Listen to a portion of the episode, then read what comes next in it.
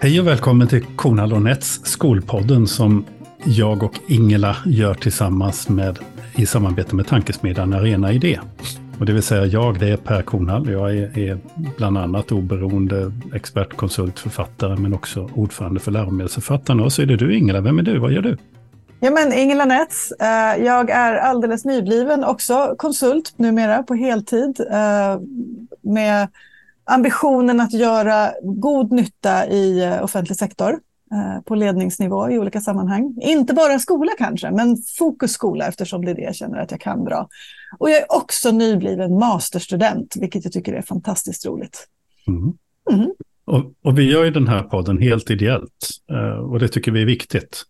Eh, vi gör det därför att vi tycker det är roligt, och intressant och spännande att få prata med, med de här människorna som vi kommer i kontakt med.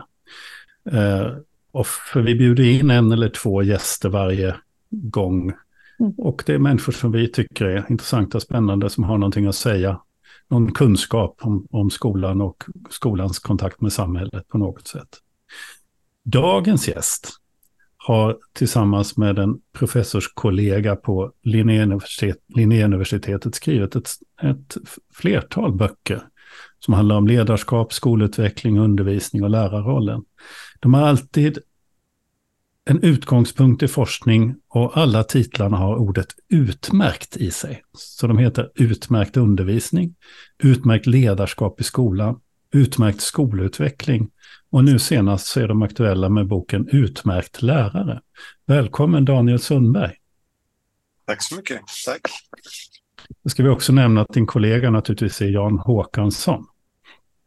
Mm. Eh, han har tyvärr inte möjlighet att vara med. Nej, men ni har ju tillsammans skrivit alla de här böckerna. Då. Ja. Eh, till vardags är du enligt, enligt eh, Linnéuniversitetet i alla fall, professor på institutionen för, didakt, institutionen för didaktik och lärares praktik. Så vad innebär det? För jag antar att du inte bara sitter och skriver böcker till, till oss andra utanför akademin, utan att du har ett, eh, andra uppgifter också på dagen. Så vad, vad gör en professor? Ja, vad gör en professor? Jo, eh, det är mycket undervisning förstås. Eh, vi har rektorsprogram, vi har lärarprogram, vi har fristående kurser i, i pedagogik, eh, vi har forskarutbildning och så vidare i det här ämnet också. Så att det är mycket undervisning. Och det, är mycket, det involverar ju också handledning förstås, examination och, och sådana bitar. Men sen som professor så har man ju också en del forskning i tjänsten. Eh, en del är då organiserat i forskningsprojekt.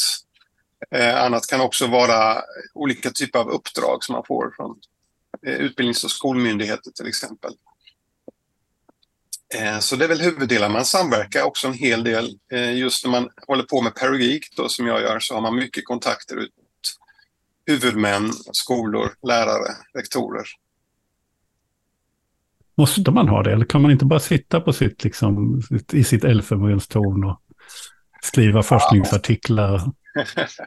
jo, det skulle man kanske kunna, men jag tror att eh, för att det ska bli bra forskning av det hela så är det en förutsättning faktiskt att man har bra samverkan också med, med de professionella och beslutsfattare, politiker för den delen också. Mm. Därför det här är ju lite intressant, det rör ju lite grann vid eh, Eh, frågan för, varför har ni skrivit de här böckerna?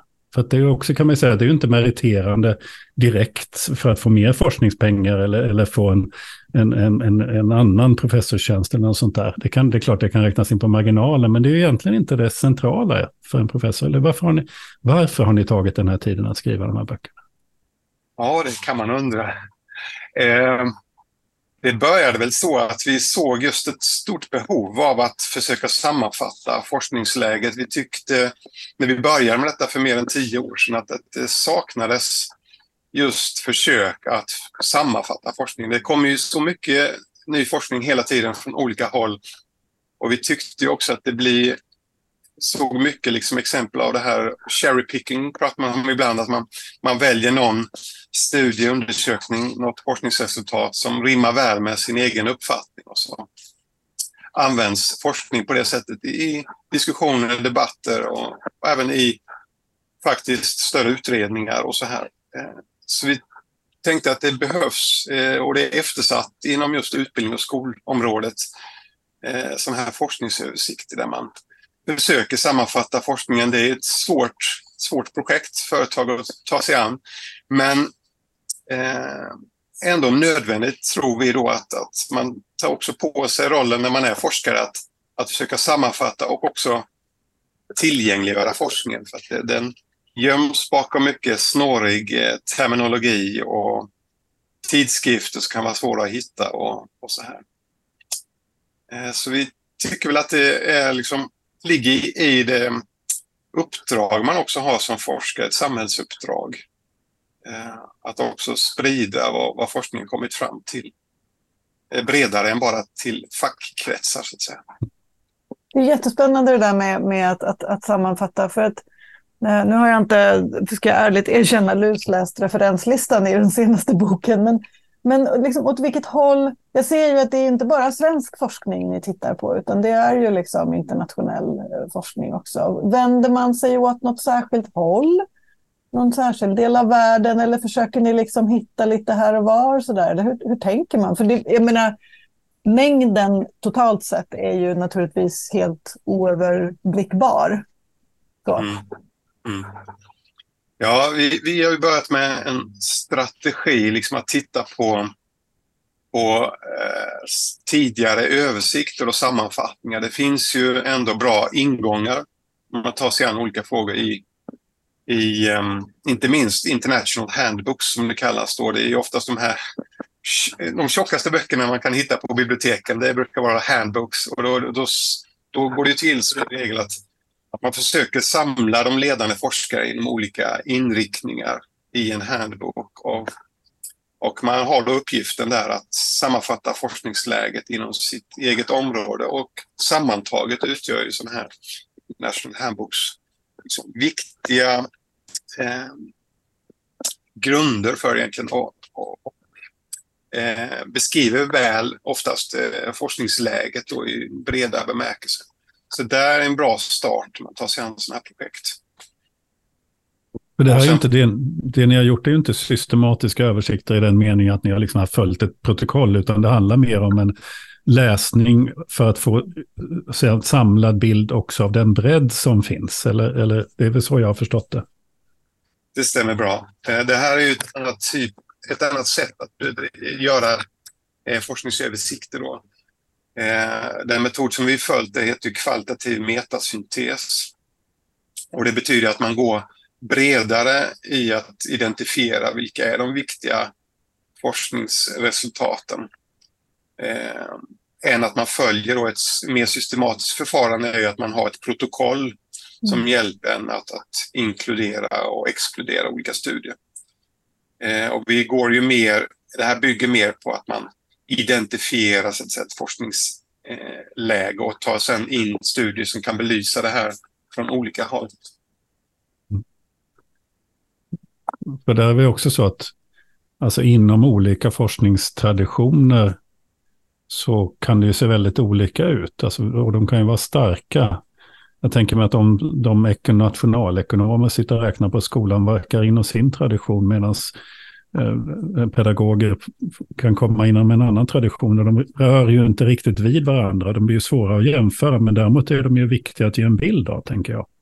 Eh, ja, precis så. Det är också, ska jag säga här, en liksom viktig start. Varför började vi med det här egentligen? Det var ju också att vi uppfattar som hela det här forskningen om utbildning och skola generellt sett har blivit så uppdelat, fragmentiserat om man så vill. Eh, så att det, är massa olika läger som sällan talar med varandra, man säger så. Olika inriktningar, tradition och perspektiv som aldrig kommer i dialog. Och det gör ju att, att vi, vi kan få ganska ensidiga bilder av vad forskningen visat i olika skolfrågor. Så det var också en ambition att försöka, men vad skulle hända om man la ihop olika resultatbilder då från ja, men, från olika forskningsperspektiv, olika discipliner och, och mm. inriktningar.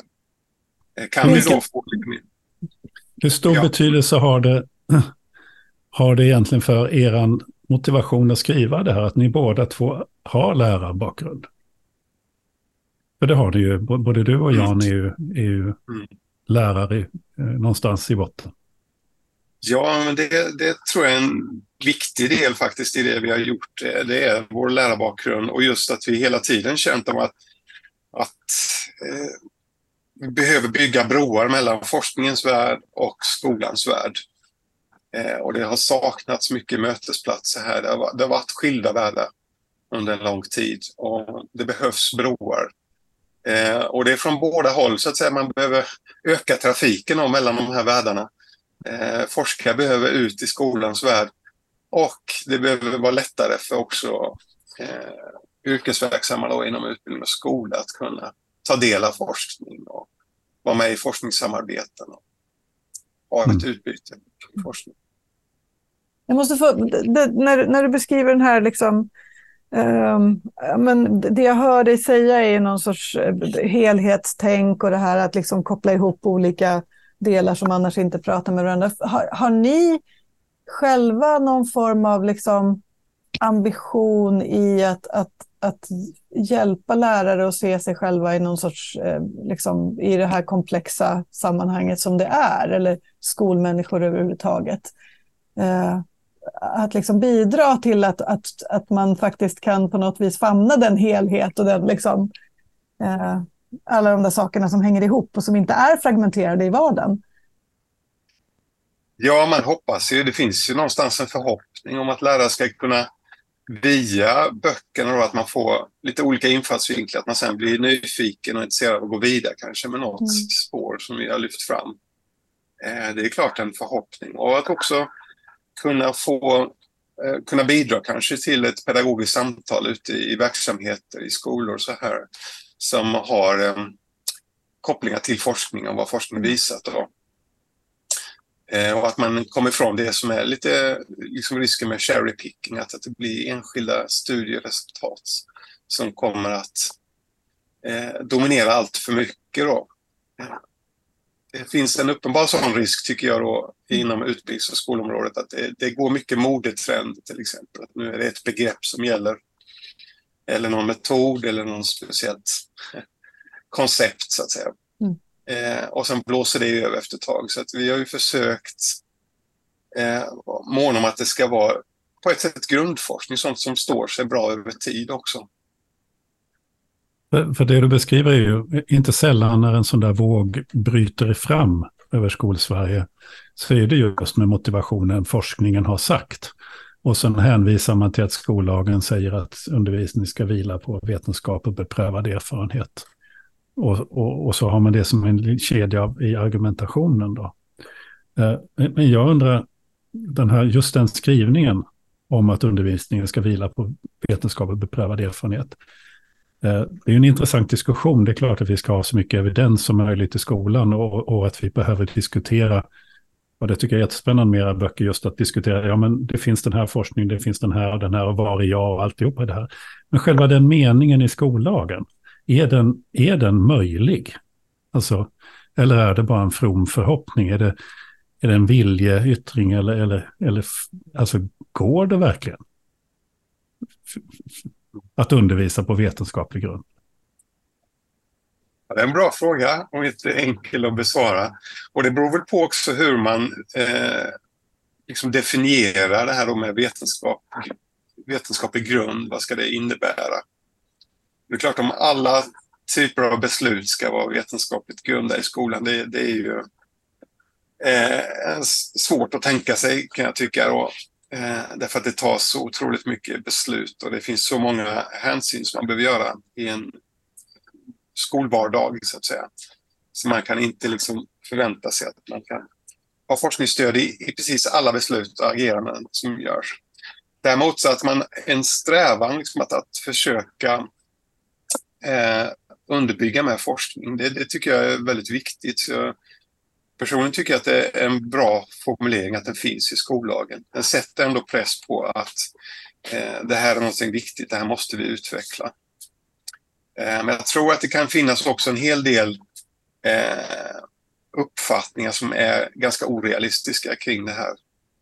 Eh, att man bara ska ha, hitta metoder till exempel eh, i, i undervisningen som har tydligt påvisbara liksom, effekter på elevernas eh, resultat till exempel.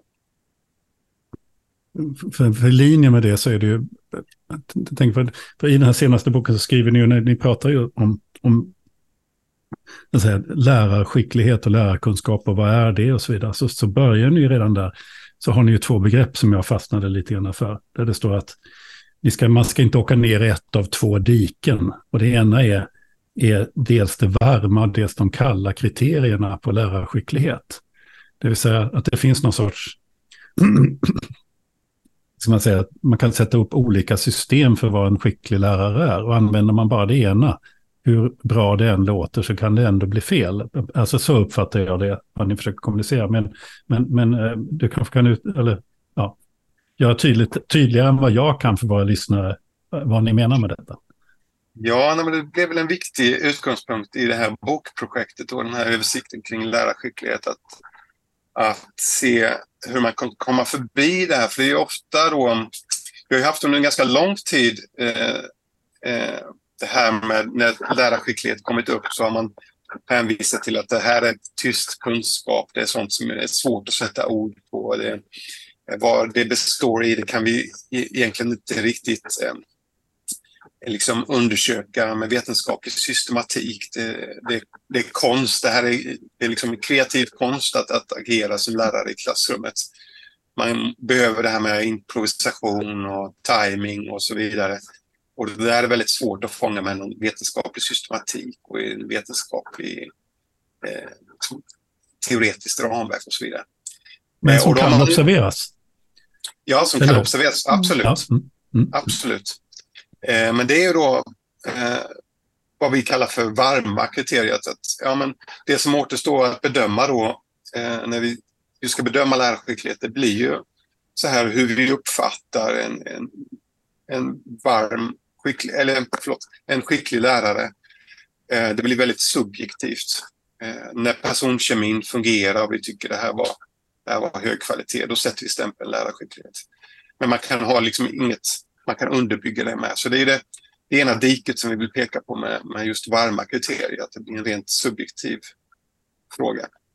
Det andra är som du är inne på där Per också, att eh, det andra diket är att tron på att vi kan bedöma lärarskicklighet liksom, Eh, med objektiva kriterier, de kalla kriterier.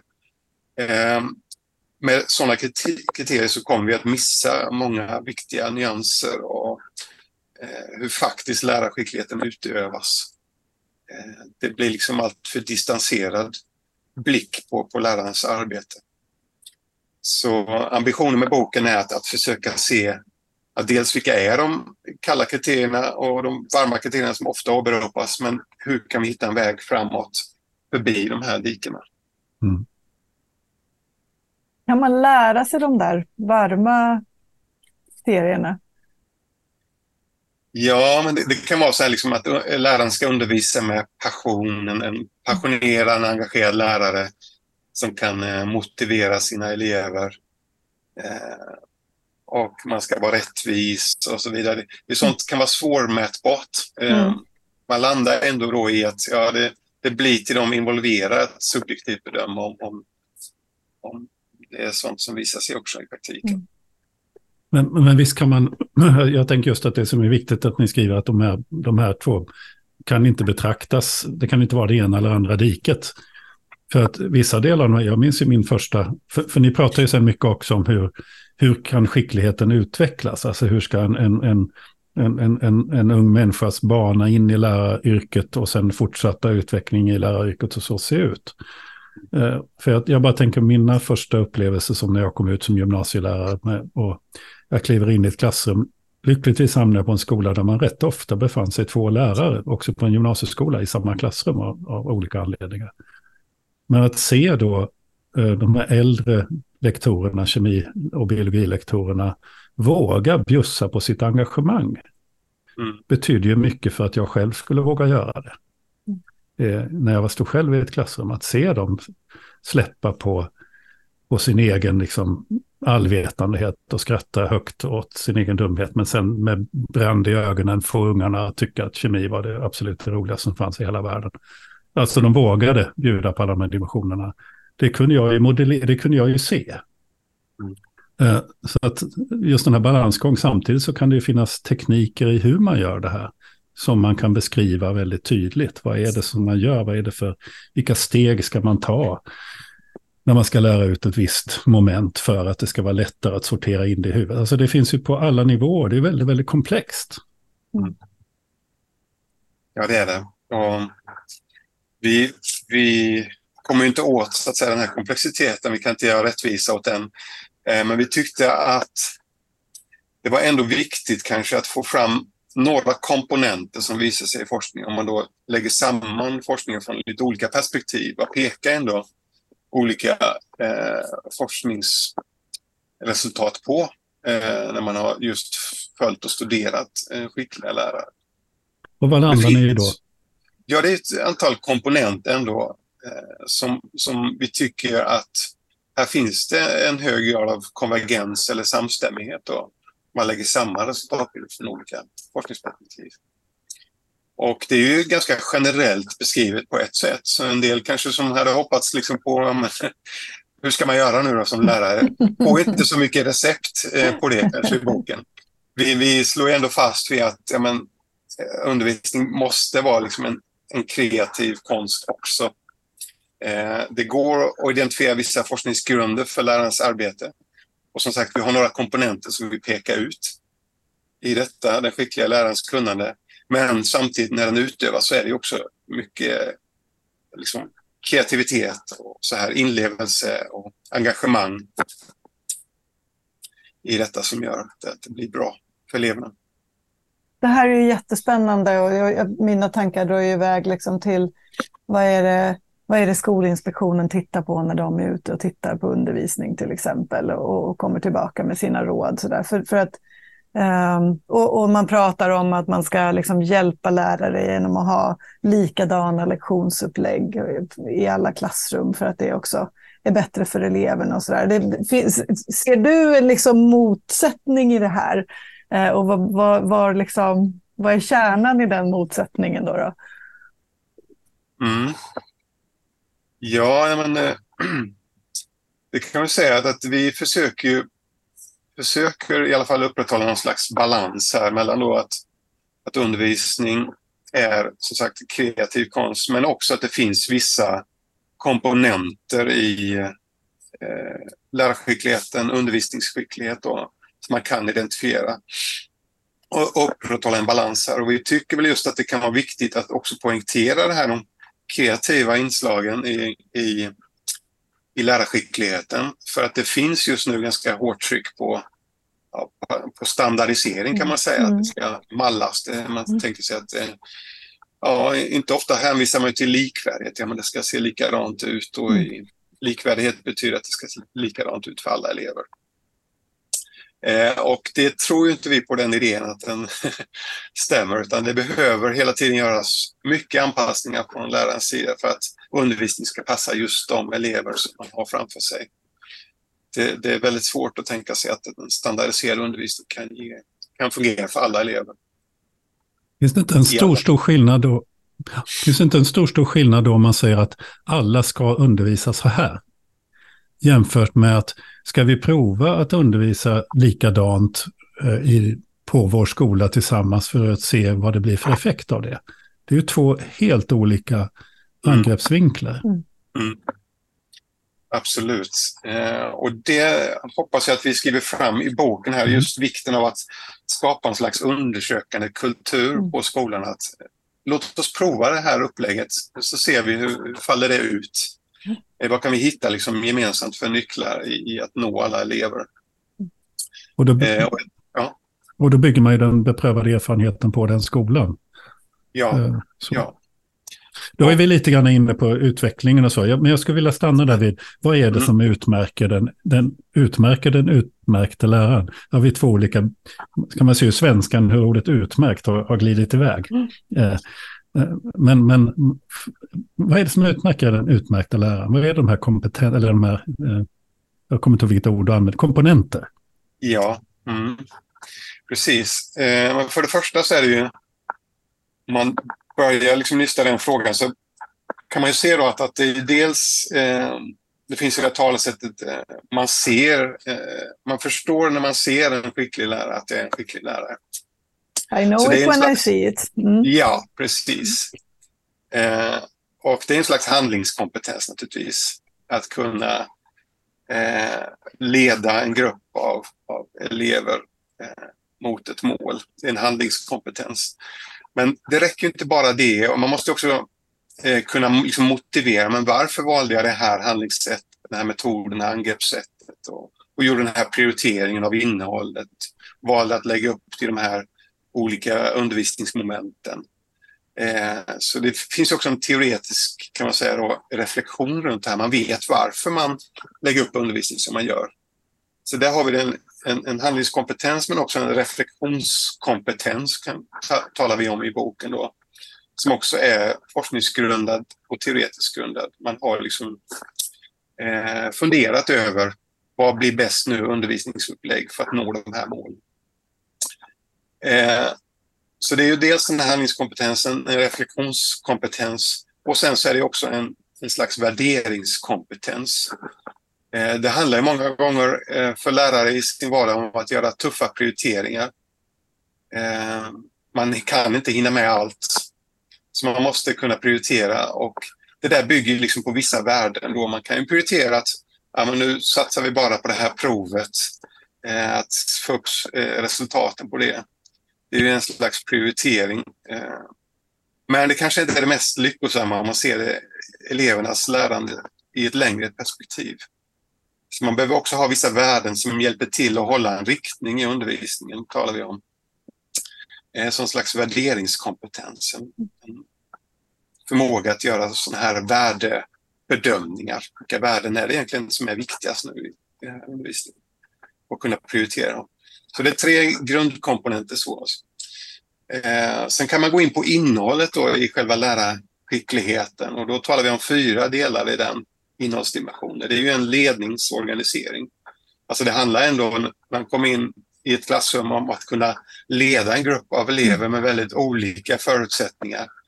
Att kunna ha ett mål eh, som man jobbar mot och att följa upp det där då. Eh, så att leda en grupp, ledning och organisering. Sen har vi det här med en relationell del.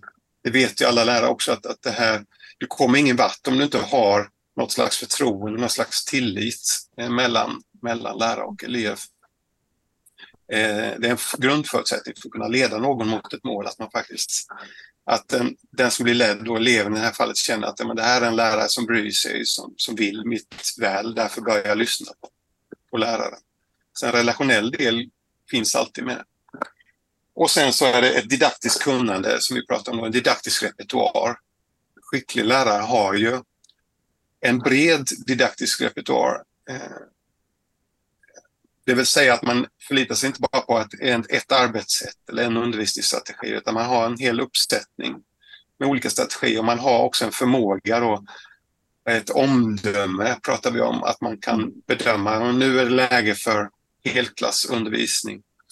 Eh, Genomgång och nu behöver eleverna jobba mer på enskild eh, hand. Så ett didaktiskt didaktisk repertoar.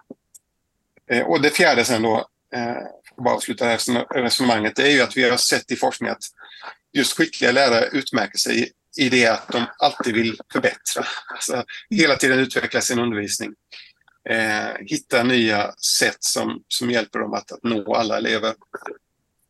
Eh, så där är också en så här väldigt eh, viktig faktor som kanske glöms bort. Att, eh, att liksom, hur ser förutsättningarna ut egentligen för, för eleverna då? Eh, förlåt, för lärarna att, utvecklas vidare sin mm. eh, undervisning, sin undervisningsskicklighet. Så vilket, är nu, så vilket är nu då bäst? Katederundervisning eller sån där flumpedagogik? Ja, precis. Där kom frågan. Vi vill bara ha ett ja eller nej. Ja, just det. Och då är vi ju sådana jobbiga forskare som säger att eh, ja, men det har ju varit eh, en diskussion faktiskt. När man blickar bakåt så har den där hängt med. Mm. Eh, den här eh, den här polariseringen och antingen lärarcentrerad undervisning eller mm. mm. elevaktiva arbetssätt och mm. i mer än hundra år. Ja. Och som forskare så blir man trött och det är, tror jag också ett viktigt motiv till boken faktiskt. att mm. Ska vi inte försöka komma ur det här liksom skyttegravskriget och som har rått så länge. De här. Eh, för varje skickliga lärare vet ju att man ibland måste man peka med hela handen, stå vid katedern och, och hålla föreläsningar, eh, faktasprängda sådana. Eh, och ibland så måste man också inta elevperspektivet och aktivera eleverna och jobba just med det. Eh, och så rymmer egentligen då den skickliga lärarens undervisningsrepertoar mängder av kombinationer däremellan. Jag tror det här är jätteviktigt. Och för den som, som lyssnar som inte har, har läst, ska jag bara säga, jag rekommenderar den ju varmt, boken, mm. om inte mm. annat så just av den anledningen. Att ni läser upp det här på ett väldigt... Jag tycker ni skriver, beskriver, skriver om detta på ett otroligt bra sätt. Mm. Sen är jag fascinerad över den här eh, konflikten mellan de här två ska säga, skolorna, som ju också går att spåra ut i internationell litteratur. Alltså att den hela tiden liksom är så här och vad, vad, det bygger på. Men det är en annan sak. Men den, den viktiga poängen och som ni skriver, jag skriver ni fantastiskt bra tycker jag, är ju just att den skickliga läraren är inte där eller där utan väljer ju ur den här paletten eh, beroende på elevunderlag, vad man ska lära ut eller vad, vad det är som är målet med undervisning och så. Så det är, det är jätte, mm. jätte, jätteviktigt. Ja. Ja, vi, vi tycker ju att när vi går igenom forskningen kring den här frågan och vad vi har sett då, det är pekar på att det här är inte en kontrovers bland forskare. Utan det här är en, en mer en ideologisk kontrovers som tenderar att leva vidare. Och just därför är det viktigt att man kanske då får forskningens svar på, på en sån fråga. Lärarcentrerad eller elevcentrerad undervisning. Mm. Därför att den är inte alls så polariserad eh, i forskningssammanhang. Eh, det finns inte någon forskare som stödjer, entydigt stödjer den ena eller den andra eh, på det enkla sättet eh, som vi uppfattar det, att man just kom in på lärarskicklighet. Mm. Där, jag tycker att det, för det, det liksom nästa steg i den tanken, eh, att, att lärare någonstans behöver liksom vara trygga i att de får äga sin undervisning och sin grupp och sin kontext och liksom välja utifrån sin, sin erfarenhet och sin verktygslåda vad som är bäst eh, i det sammanhanget. Det, det kräver ju i nästa steg också skolorganisationer som, som litar på sina lärare eh, och som ger lärarna inte bara liksom, eh, Eh, någon sorts uppdrag att undervisa utan också mandatet att, att välja form för undervisningen. Uh, och, och jag, jag, fastnar i det här som du beskriver, det här att den här liksom fjärde fjärde benet där att, att, att vilja liksom ständigt, att vara driven av att vilja utveckla sin undervisning. För det gör man ju kanske inte själv, utan där behöver man sina kollegor. Uh och jag tycker att det är så bra att varje kapitel i boken också innehåller ett antal reflektionsfrågor som liksom avslutning av kapitlet, som, som, som hjälper till att, att skapa de här samtalen kollegor emellan. Jag tycker nog, precis, jag, jag bara fylla i, för jag bara tänker på det. Ibland kan man fastna i att låt professionen vara i fred. Det innebär ju inte att varje lärare bara ska fortsätta Nej. vara i fred, så att Nej. säga. Men, men om man ska låta, jag tycker definitivt att omvärlden i någon mening ska låta professionen vara i fred, men de professionella ska inte låta varandra vara i fred. Alltså man ska inte låta sig själv vara i fred heller som lärare nej, på något vis. Nej. Utan en kirurg ska inte liksom. acceptera att den andra kirurgen skär fel varenda gång han opererar. Nej. Utan då får man faktiskt säga ifrån, nej men det där var ingen bra metod. Eh, alltså, men friheten att utöva sitt yrke måste ju vara, är ju en, en väldigt viktig basal del i det. Mm. Det tycker jag nog ändå att det har hänt en del och vi tar ju upp en klassisk studie från 75 av Dan Lorty som heter School Teacher som har blivit väldigt spridd och han tog upp just vad som kännetecknar lärarkåren rent generellt då det här med presentism och konservatism och individualism är ju bland annat eh, några begrepp som han använder. Och där har det ändå hänt en hel del sedan 75 just det här med att lärare stänger klassrumsdörren om sig och så är det en privat angelägenhet vad som händer innanför klassrummet. Eh, idag är nog ändå så att, att det är en annan öppenhet, även om det kan utvecklas eh, mer tror vi då. Det här kollegiala lärandet är ju fortfarande i sin linda kan man säga i svensk skola och behöver ju få fastare former och strukturer och incitament för att det också ska bliva, eh, bli en, en, eh, det driver en utveckling av undervisningen. Det där är ju jätteintressant, mm. alltså att du säger att det kollegiala lärandet är i sin linda. För att jag tycker, jag rör mig rätt mycket i sociala medier där, där många skolmänniskor diskuterar liksom sin vardag så. Och det är oerhört många som, som ganska sådär frustrerat liksom raljerar över, att nu ska vi ha kollegialt lärande igen för att man inte tycker att det ger någonting. Och om det är ett utslag för att man helst vill få stänga dörren och köra sin egen kiosk, eller om det mm. faktiskt är så att, att i många sammanhang så har vi inte riktigt förstått vad kollegialt lärande behöver liksom, för förutsättningar för att ske. Men, mm. men äh, enligt det, det jag hörde säga är att det, liksom, det, det, finns mycket mer att hämta i det perspektivet. Mm. Ja, det gör det ju. Det, det, kan, det finns ju urvattnade former av, av kollegialt lärande så att säga. Det, det blir eh, lite småprat om, om lite av varje så att säga. Eh, och där man aldrig kommer in till det som är själva, egentligen om man ska gå strängt på liksom, eh, definitionen av det här professionella lärande samtalet så är det att det ska innehålla eh, analys av vad sker egentligen i undervisningen. Det ska finnas en konstruktiv kritik eh, kollegor emellan. Eh, skulle man kunna gjort på något annat sätt? Mm. Vad skulle hänt om man gjorde, provade ett annat eh, angreppssätt eller arbetsmetod eller undervisningsstrategi? Och att man utmanar varann eh, i att vad skulle hända om, om du provar det här istället? Och lite grann det som vi var inne på tidigare med att man skapar den här undersökande kulturen, alltså att man man provar olika upplägg och man utvärderar, blev det här egentligen eh, som vi hade hoppats eller varför blev det inte det? Så, och där, de inslagen i det kollegiala lärandet ser man inte lika ofta. Att man går in i varandras klassrum i undervisning. Man observerar, man tar fram underlag för att göra analyser. Man har olika kritiska samtal om vad är det man ser i det här och hjälps åt att hitta bra lösningar. Där det också finns en funktion, ni skriver om det, att vikten att, att de som leder den här typen av undersutveckling kan hjälpa till att bryta mönster och vanor. Mm. Eh, alltså våga ställa den här utmanande frågan, varför gör vi så här egentligen och så?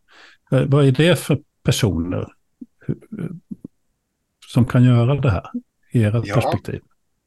Ja, det, det, ibland kan det behövas eh, kritiska vänner utifrån organisationen Eh, men det, kan också vara så att eh, nu har förstelärarformen inte riktigt blivit så som tänkt kanske alla gånger. Eh, den har ju, vi tar upp det i boken också, eh, fått väldigt olika konsekvenser i olika, hos olika huvudmän.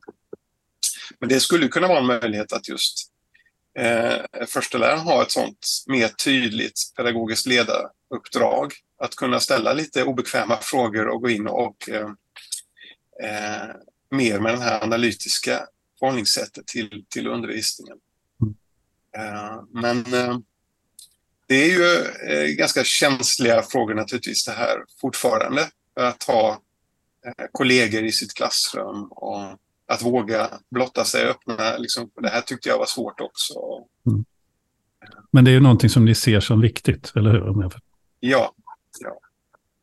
Det här med att rektorer är pedagogiska ledare, alltså det där är någonting som jag har grävt ibland. Jag tycker att det blir så väldigt diffust. Och vad är det, det här pedagogiska ledarskapet? Har vi tänkt fel där? Är det så att det ska ligga på lärarkåren?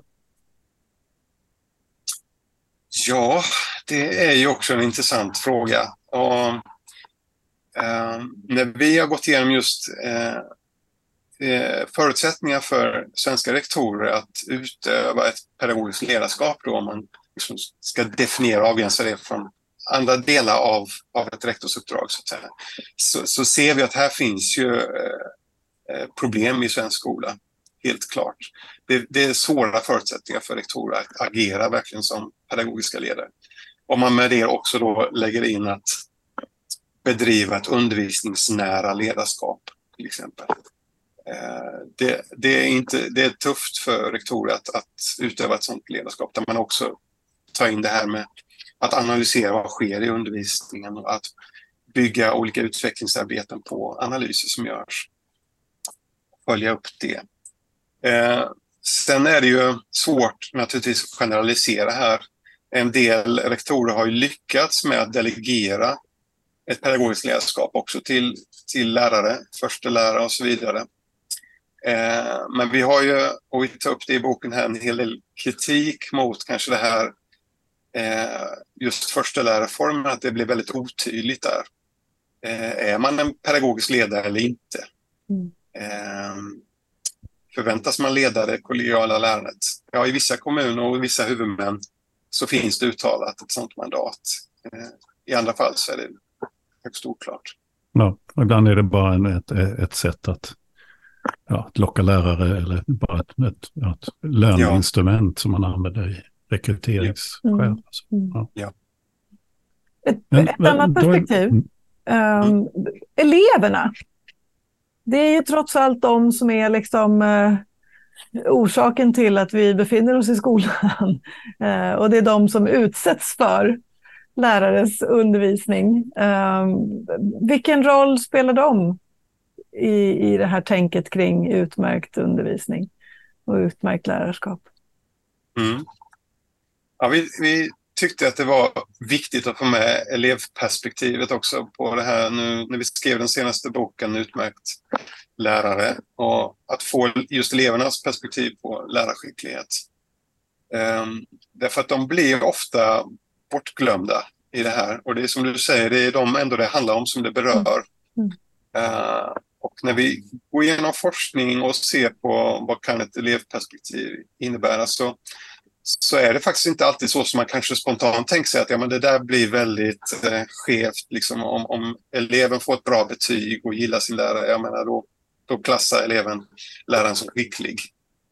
Men Eh, det är faktiskt mer nyanserat än så när man, när man lägger samman eh, forskningen från olika håll eh, kring hur elever eh, skattar sina lärare. Ofta så har de en ganska balanserad syn eh, på, på lärare som är skickliga. Att, eh, de har ju mött lärare i regel under en väldigt lång tid eh, och sett eh, just lärarens agerande i förhållande till olika elever, olika ämnesinnehåll som har behandlats eh, hur man använder olika strategier för att nå alla elever.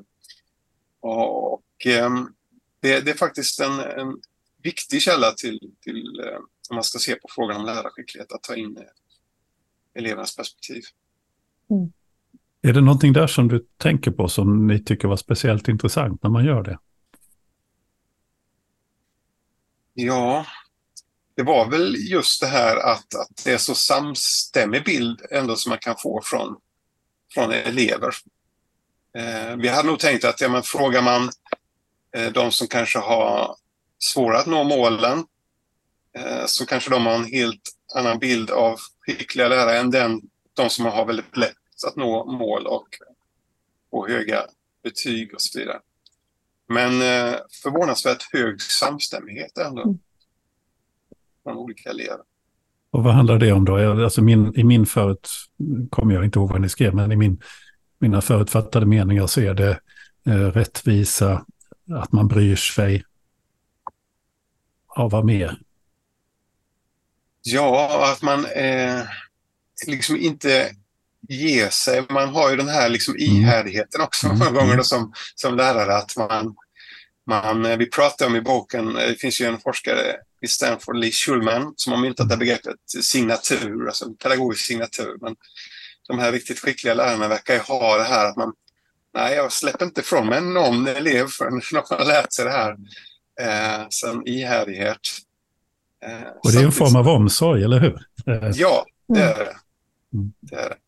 Och det finns ju jättemånga lärare, tänker jag, som vittnar om eh, just det här när Eh, man, man, kan, man kan liksom eh, strida dagligen med en del elever. Eh, driven av den här omsorgen och någon sorts, liksom, jag ska fasen nå ända in även till den här. Liksom. Ja. Eh, och mötas av jättemycket motstånd och så tio år senare så får man ett mejl från den där eleven som tackar för att man inte gav upp. Ja. Det är ofta ja. det det handlar om, att man är också i så olika liksom, mognadsfaser som människa också, lärare och elev, liksom, i, i samma rum och i det där mötet. Ja, så det där är ju en jätteintressant liksom, aspekt. för mm. eh, Vi har också tagit del av forskningen som just visat att det här med återkoppling, så det, det, det är svårt. Det är inte alltid att man som lärare känner att man får omedelbar feedback på det här var en bra lektion, det här, här lyckades jag som lärare. Utan det kan som du säger komma långt, långt senare. Man, mm. man kan ha bilden av att gick det egentligen så bra det där? Och mm. oftast är ju också eh, skickliga lärare självkritiska. Alltså man, man ställer mm. frågor till sig själv. Man, jag vet faktiskt inte om det här blev så bra, om det blev som jag hade tänkt mig. Jag kunde agerat annorlunda. Eh, men det kan komma sen långt senare här med en feedback att ja, det där var bra undervisning. Mm. Vad är hönan och ägget här då? Alltså, är det, det just det där självkritiska och eller ihärdigheten som gör att man blir skicklig lärare för då kommer man pröva olika saker så att man till slut får en arsenal med undervisningshandlingar som man har provat i olika sammanhang och, och då blir det enklare, alltså att man växer på grund av detta. På samma sätt man kan tänka sig ett kollegium som, som verkligen angriper problemen på en skola, bygger kunskaper om hur man kan göra det. Mm. Är det en attitydsfråga? Kan man i så fall, då, då ramlar in på, nu blir det liksom en kedja på kedjan här. Kan man då i så fall lära ut det på en lärarutbildning? Alltså ni ska aldrig ge upp. Alltså, det här är ett mm. viktigt moment i, i en lärarutbildning, att bygga in det här. Mm. Ja, men jag, jag, tror att det är viktigt att uppmärksamma det där eh, och att jobba på det. Jag tror också att många lärare kan känna sig ganska ensamma i det här, med sådana här funderingar och att det inte kanske riktigt byggts eh, en stöttande omgivning för, för lärare eh, i detta. Så jag tror att det är aspekter som behöver uppmärksammas mer.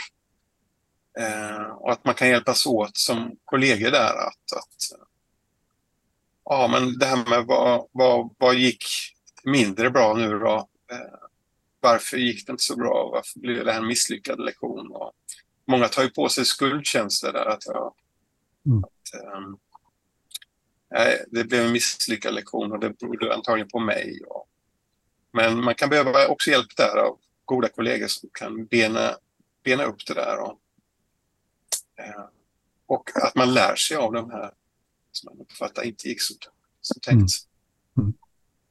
Det du beskriver när vi pratar om just skickliga lärare, det, det är ju det är en ganska, liksom, vad ska man säga, en, en ganska avancerad kognitiv nivå som, själva, som läraren behöver vara på. Alltså det här att, att, att ha förmåga att reflektera, att ha förmåga kanske att blotta sina svagheter och våga det och liksom eh, se, se en massa olika subtila saker som sker. Liksom.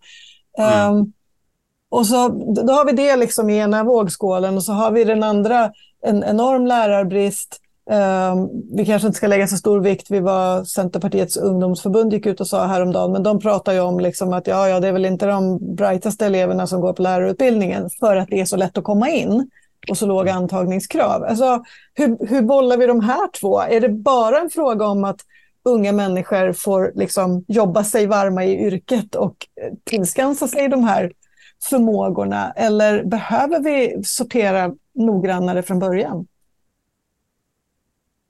Ja, svår fråga där, men eh, ehm, jag tror att eh, man kan behöva... Det. Är klart att det kan också vara så, får man ha med i bilden här, att även om man söker lärarutbildning kanske och kommer in på eh, det kanske var ens andrahandsval eller tredjehandsval. Och det brukar ju oftast liksom peka på att ja, då kanske man inte är så motiverad egentligen till att bli lärare från första början.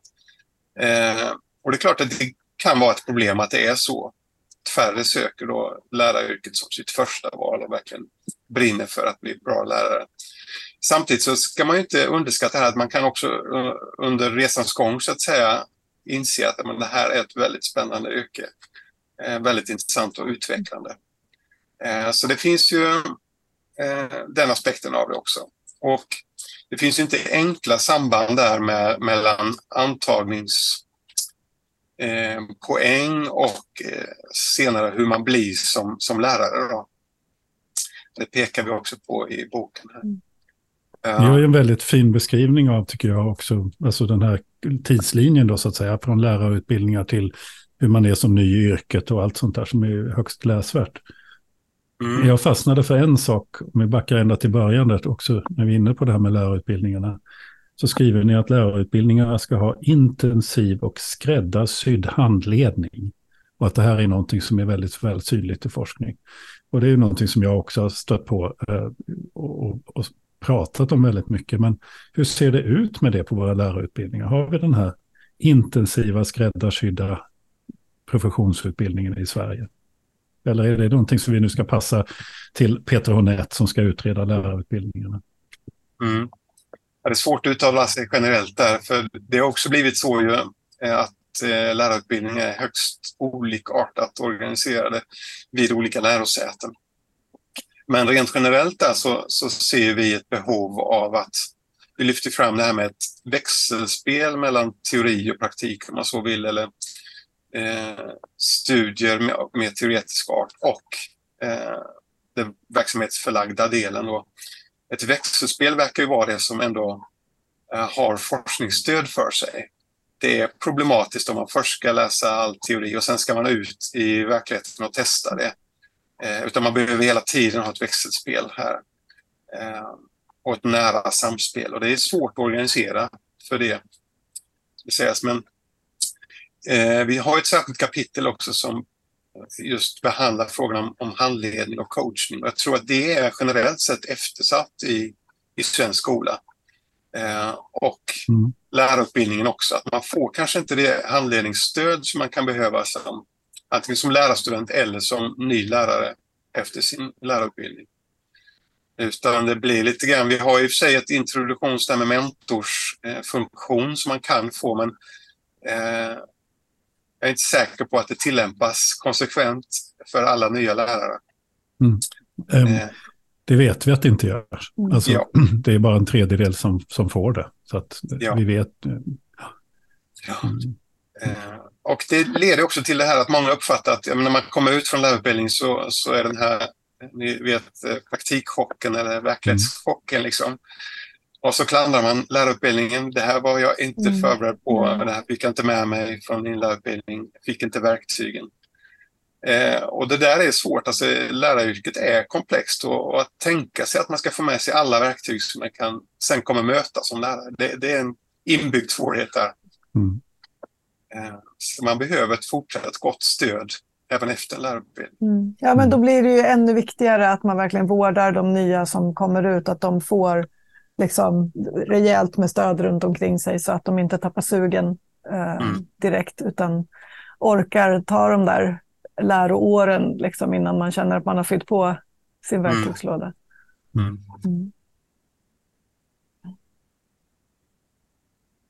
Per, du gick igång på avslutningen i boken. Ja, mm. och jag tänkte, Varför? jag satt just precis och tänkte på, ska jag spara den tills vi har sagt hej då till Daniel, för jag ser att klockan går också. Ja, Men jag tar och läser den nu, för jag, jag tycker den är värd det. Mm.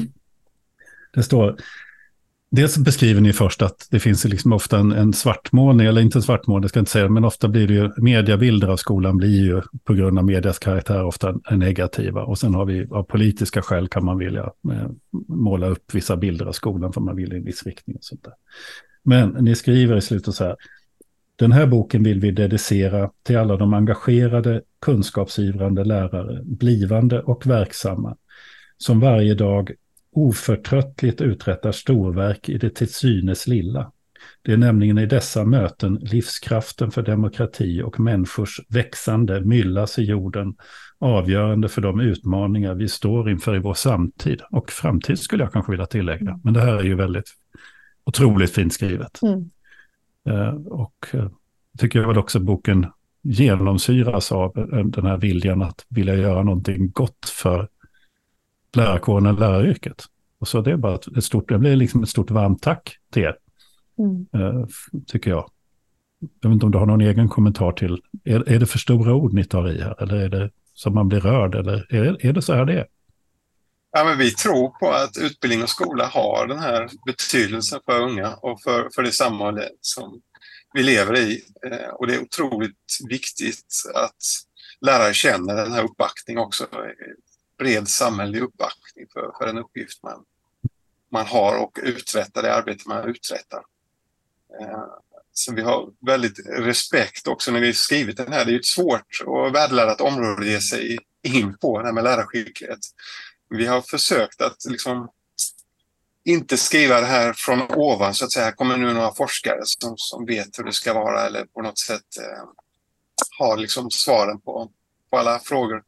Utan eh, i jämnhöjd med belysa eh, ja, men det uppdrag man har som lärare och de svårigheter man, man möter. Så jag hoppas, det är vår förhoppning med boken att, att den också ska uppfattas så att eh, man kan få vissa dimensioner, aspekter belysta av forskningen och det Mm. man står mitt uppe i. Ja, Mm. det, var en sån, det var en sån bra avslutning så det kändes som att vi inte behöver säga så mycket mer Mm. där och då. Det, det, det, ja, men jag, jag säger det, jag tänker att Eh, era tidigare böcker tycker jag att man ser och hör väldigt, väldigt många referera till. Så det, är ju också, alltså, det, känns som att de verkligen används i, ute i skolor över landet. Så. Och ofta används som böcker som man läser i kollegiet och, och, och diskuterar och resonerar kring. Um, vilket är, jag tänker att det, det, det är också ett tillbakaskick till er liksom, som författare. Att de, de fyller sin plats där. Um, och jag tror att den här senaste kommer att också göra det. Och igen då, eftersom det också, också bjussar på de här frågorna för varje kapitel som också gör att det blir lättare att att använda den som samtalsunderlag och reflektionsunderlag för i ett, i ett lärarlag eller på en hel skola. Så. så det kan vi väl skicka med. Och vill jag också då skicka med till alla eh, lokalpolitiker som jobbar med utbildningsfrågor. mm och ja, på nationell plan. Ja, ja precis. Men var med i de här samtalen. Liksom. Mm. Det är, lärarna själva behöver få äga sin, sitt klassrum, men då behöver också eh, de som finns runt omkring i styrsystemet liksom, ge den platsen. En, en fråga som jag bara tänker som författare. Eh, har, har den här visionen delats av, av, har ni haft bra redaktörer? Ja, Ja. det har vi. Så, så det är en väldigt bra hjälp och stöttning förstås. Eh, Och det har varit väldigt bra hjälp från eh, redaktörer i att, ja, men jag menar, som sagt, det här är ett värdeladdat område och värdeladdade frågor. Man kan ha olika synsätt och det är också så att man kan lägga liksom olika innebörd i begrepp som används. Så här, vissa har, får liksom väldigt värdeladdning i vissa sammanhang. Eh, och då behövs det att man har någon att bolla det med. Man kan uppfatta olika begrepp och nyans, nyanser så att säga i resonemanget. Mm. Ja. Väldigt värdefullt. Ja. Nej, men det är intressant det här med författarskap är en väldigt kollektiv gärning. Inte Ja. ofta. Har ni redan Ja, planer du- på nästa utmärkt bok? Ja, men det har ju varit lite så att det har varit självgenererande. När man går igenom forskning så ser man ju också Ja, var det kan behövas ny eh, exakt. översikt liksom, som sammanfattar. Man kommer in eh, på det. Men, men just nu så är det, lutar det mer om att vi ska göra en revidering av utmärkt skolutveckling. Eh, den kom ju för ett antal år sedan Mm. och det har hänt mycket på det området Mm. också. Mm. Så att det, det är väl vad som väntar. Mm. Ja, nej, men med det kanske vi ska säga tack så hemskt mycket Daniel och, och, eh, och, och skicka vår hälsning till Jan också som, naturligtvis. Och tack så hemskt mycket för att du ville medverka. Tack så hemskt mycket. Väldigt trevligt. roligt att ha dig med. Ännu en engagerad skolmänniska. Ja, och den här gången någon som har liksom jobbar med kunskapen. Kunskaper, kunskaper, kunskaper. Mm. Delar, Mm. benar, benar och, och Mm. sorterar Mm. eh, kunskapen. Mm. Och gör det åt oss. Exakt, exakt. Och med en sån här, alltså det, nu har inte jag träffat Jan Håkansson, eh, men, men eh, en så här ganska ödmjuk och lite lågmäld ton. Liksom. Det här är ingen som säger att jag har alla de rätta svaren, lyssna på mig. Eh, allt ljus här, liksom. utan det här är någon som verkligen blir min känsla. Men så här, det, här, det här är mitt bidrag. Så. Mm. Eh, Jag har Använd det. Ja, jag har ju inte lyssnat på Daniel föreläsa, jag har Nej. pratat med honom några gånger. Mm. Jan har jag ju hört föreläsa Ja. och det är, det är ju precis de orden du sa, så skulle, Mm. jag, eh, Mm. så skulle jag beskriva mitt Mm. intryck av, Mm. Av honom när han då föreläser om de här sakerna. Mm. Det är väldigt ödmjukt, det är väldigt down to the earth, det är väldigt Mm. tydligt att den här de har kunskap om, det beror ju också på att de i sin gärning jobbar med skolor. Ja, så att de behåller kontakten och så. Ja. Nej, men det, så att det, det är varmt rekommendera deras, deras böcker. Och, Ja, verkligen. Verkligen. Jag, jag gick igång på just det här avsnittet som vi berörde lite grann här kopplat till liksom elevernas, eh, hur man tar hand om elevernas erfarenheter. Eh, jag tyckte de skrev det så bra för att min första tanke var så här, varför, varför behöver de ens liksom försvara i boken, vilket jag uppfattade lite att de gjorde först, det här att var, varför elevernas perspektiv ens ska vara viktigt. Det finns en rubrik som heter Varför ett elevperspektiv? Frågetecken. Eh, och så tänker man, men det är eleverna det handlar om, det är, klart, det är väl självklart. Men det är ju inte alltid självklart. Eh, och det säger ju Daniel själv också, att det inte finns så himla mycket liksom, eh, tidigare från forskningen. Men, och så skriver de i, i slutet av det här, eller i, i det här kapitlet så skriver de att målet är inte att tona ned eller ta bort rutinerade och legitimerade lärares auktoritet och ansvar, utan snarare att para, parallellt legitimera och integrera elevers erfarenheter, perspektiv och kunskap för att stärka och demokratisera alla delar av utbildningen. Mm. Och det där, för mig blir det där liksom jätteviktigt. Mm. Um, och så tänker jag att i, i deras, om de ska göra en revidering av skolutvecklingsboken, då tänker jag att då, då kommer det nog lite mer om elevperspektivet Mm. även där. För det har vi Jag tycker det är så spännande. Nu har jag glömt bort vad den rapporten heter som Åsa Hirsch och, och Ja, just det. Skrev. Varför, skrev. varför, varför händer inte det vi... Ja, någonting Ja, sånt. precis. Mm. Den, den, Den står i bokhyllan här någonstans, men jag hittar den inte för stunden. För där är ju en av höjdpunkterna i den, i den rapporten är ju just elevbeskrivningarna om, om, eh, om ni undrar varför jag tvekar lite grann, för jag, har en bild framför mig på Ingela där hon sträcker sig efter en bok och nästan tappar Ja, ja, ja precis. Men här kommer Varför förbättras, varför förbättras inte elevresultaten trots alla insatser? Mm. Ja, Och där precis. finns det ett underbart Mm. elevperspektiv som, Ja, som ju är ja. otroligt belysande för, Mm. för skolan och som, som liksom på något vis förklarar egentligen alla de andra Mm. bitarna, vad lärarna säger och Mm. rektorn, Mm. rektorns beskrivningar. Så, Mm. så kondenseras det ju av eleverna som ju Ja. precis som Daniel säger är, de sitter ju där lektion efter lektion, efter Exakt. lärare efter lärare. Ah, Så det är klart att man, man bygger på sig en bank av och, och har erfarenheter och, och, och, och är viktiga att lyssna på. Mm.